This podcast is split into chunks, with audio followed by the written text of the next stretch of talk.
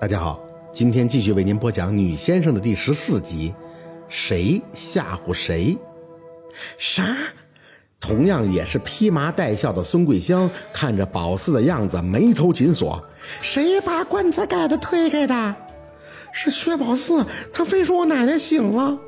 韩林哭鸡带尿的在那告状，他吓唬人。我没吓唬人，真醒了。宝四真的很想做出认真的表情，但是嘴角就是控制不住的往上翘。咦，你来看看呀！孙桂香一脸严肃地瞪了薛家树一眼。家树，你家这活祖宗，你怎么也不看住了啊？啊，这棺材盖是随便掀的吗？说完，直接几步就走到了宝四身前，往棺材盖里瞄了一眼，然后身体顿时的顿住，连表情也僵了下来。他的反应，宝四在旁边是看得一清二楚。见状，便立刻精准汇报之前看到的情况。咦，你看，眼睛在动呢。孙桂香听着宝四的话，回过神儿。动什么动？死了人，动了那就诈尸了。话音刚一落，哐的一声，把棺材盖子给盖上了。谁让你进来的？知不知道这谁家？别以为你有你姥护着，你就能无法无天了。宝四被他呵斥的直迷糊，心里还一个劲儿的琢磨：骂我干啥呀？明明就是醒了呀。咦？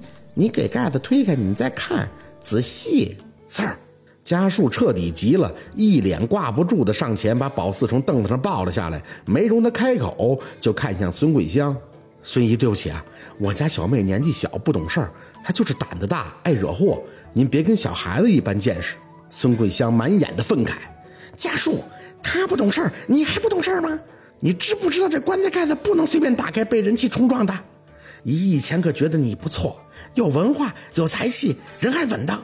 可你看看，你刚才杵在那儿，就像个电线杆子似的。你小妹在那胡闹，看给我儿子吓的，哪有上人家画财头整出这事儿的？膈应不膈应人啊？是我不对，是我不对。家树不停的在那点头赔不是。姨，刚才我也是吓着了，我也知道，嗯，不好惊动过世的老人家，实在是对不住。要要要不这财头的钱我就不要了。您您消消气，下次肯定不会了。下次，孙桂香靠着棺材，一脸的诧异。你还想让我家死人呀？是不是你天天画财头就高兴了啊？我告诉你，呸！没等他说完话，宝四一口吐沫就吐到他腿上了，惊得孙桂香是连忙跳脚。哎，薛宝四，你干啥？你吐口水是不是？不是啊。宝四乐滋滋摇头，就是想吐。我在家也是到处吐，呸呸。哎，你还吐？你还往我裤子上吐是吧？别以为你老在，我就不敢打你了。我今天非得教训你，教训你这个没教养的。咋的了这是？小仓房里正闹得鸡飞狗跳呢。薛凤莲一撩帘子进来了。桂香，你在这儿干啥呀？你家男人没回来，不得你主事儿啊？孙桂香一见凤年，倒是马上老实了，手里刚拎起来的条子疙瘩也直接扔到了地上。哦哦，大姨，我我我马上出去啊。姥儿，宝四一步上前就把姥姥的大腿给抱住了，抬起眼睛向他看。韩林他妈打我，还骂我小杂种、小杂碎，不是人造的。你，孙桂香瞪大眼睛看向宝四，我我啥时候这么骂你了？宝四也不搭理他，只是看着姥姥。他打的我屁股老疼了，都要给我腿打折了。姥儿，他还说要打死我，说打死我你也不心疼。天地良心呀！孙桂香高喊了一声：“大姨，我这条子刚拎起来你就进来了，我碰都没碰他呀！这孩子咋这么会睁眼说瞎话呀？不信你你问家树，你你你问我儿子。”凤年的一张脸早已在宝四说出“小杂种”的字眼时冷静了下来，眼睛直接看向家树：“家树，咋回事？”家树仍旧老老实实的站在那儿。大概是对宝四说的话有几分的诧异，张了张嘴，嗯，孙姨刚才的确很生气，但是没碰四宝，也没骂他那些难听的，就说他是没教养的。嗯，我我我妈没打他，是薛宝四的错，是薛宝四胡说八道的吓唬人。他说我奶你醒过来了。韩林在旁边抽着鼻子开口，他刚才还把我奶的棺材盖给推开了，就是他干的。凤年的眉头微微的紧了紧，瞄了孙桂香后面的棺材一眼，又看向了宝四。四儿，你动人家棺材盖了？宝四点点头，嗯，动了。他奶的眼皮子动了，手还握着拳头呢，要揍韩林。看，你看大姨，你家宝四是不是太能吓爸爸了？这人都硬了，还能活呀？这讲究多不好啊！我家老太太这要是被冲了，可咋整？孙桂香还在大声的辩驳，各种的咬牙切齿。大姨，不是我说呀，你家这孩子真的是不能再惯了，这真是要上天呀！老儿，有声有挠棺材板的声。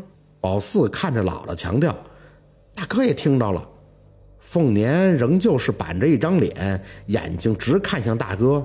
家树，家树好像明白姥姥眼神的含义。点了一下头，是有怪声，呲啦呲啦的，挺瘆人。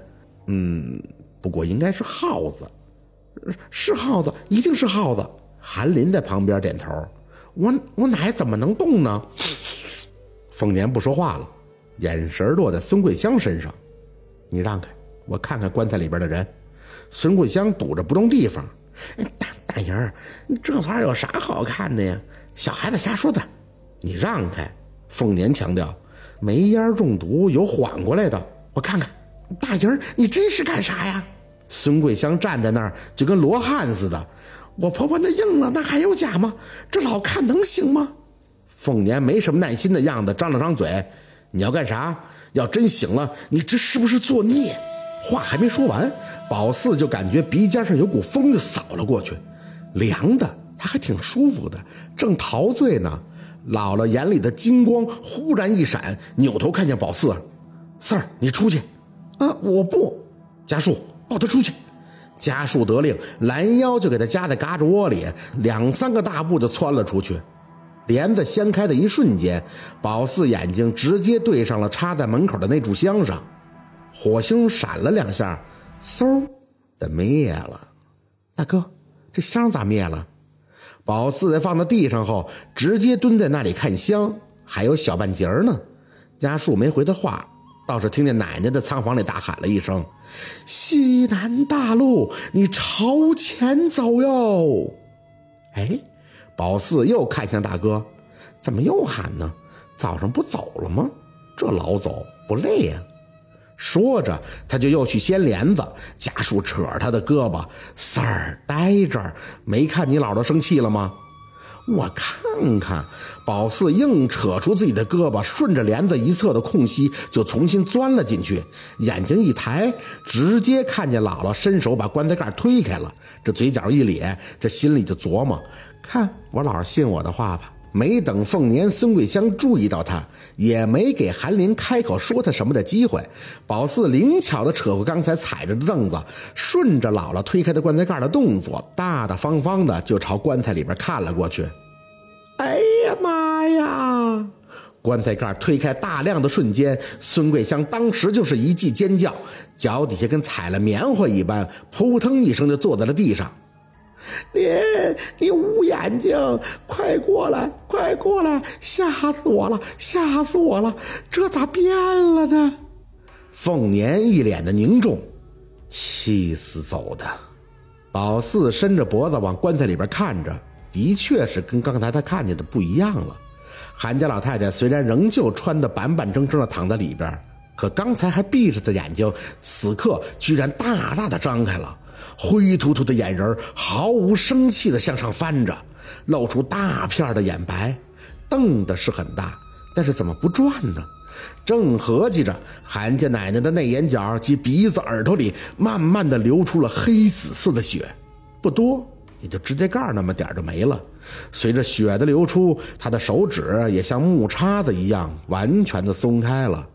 刚才明明是攥着拳头的，细细的端量。宝四就发现老太太脸上的皱纹也都舒展开了，手上的变化暂且不论，就这张脸，血一出后青的那是特别的厉害，完全的透出了一丝凶相，恶叨叨的。嗯，没刚才看着亲切了。转头看向孙桂香，拉着不能靠前的韩林，你看你奶被你气的，都上火流鼻血了。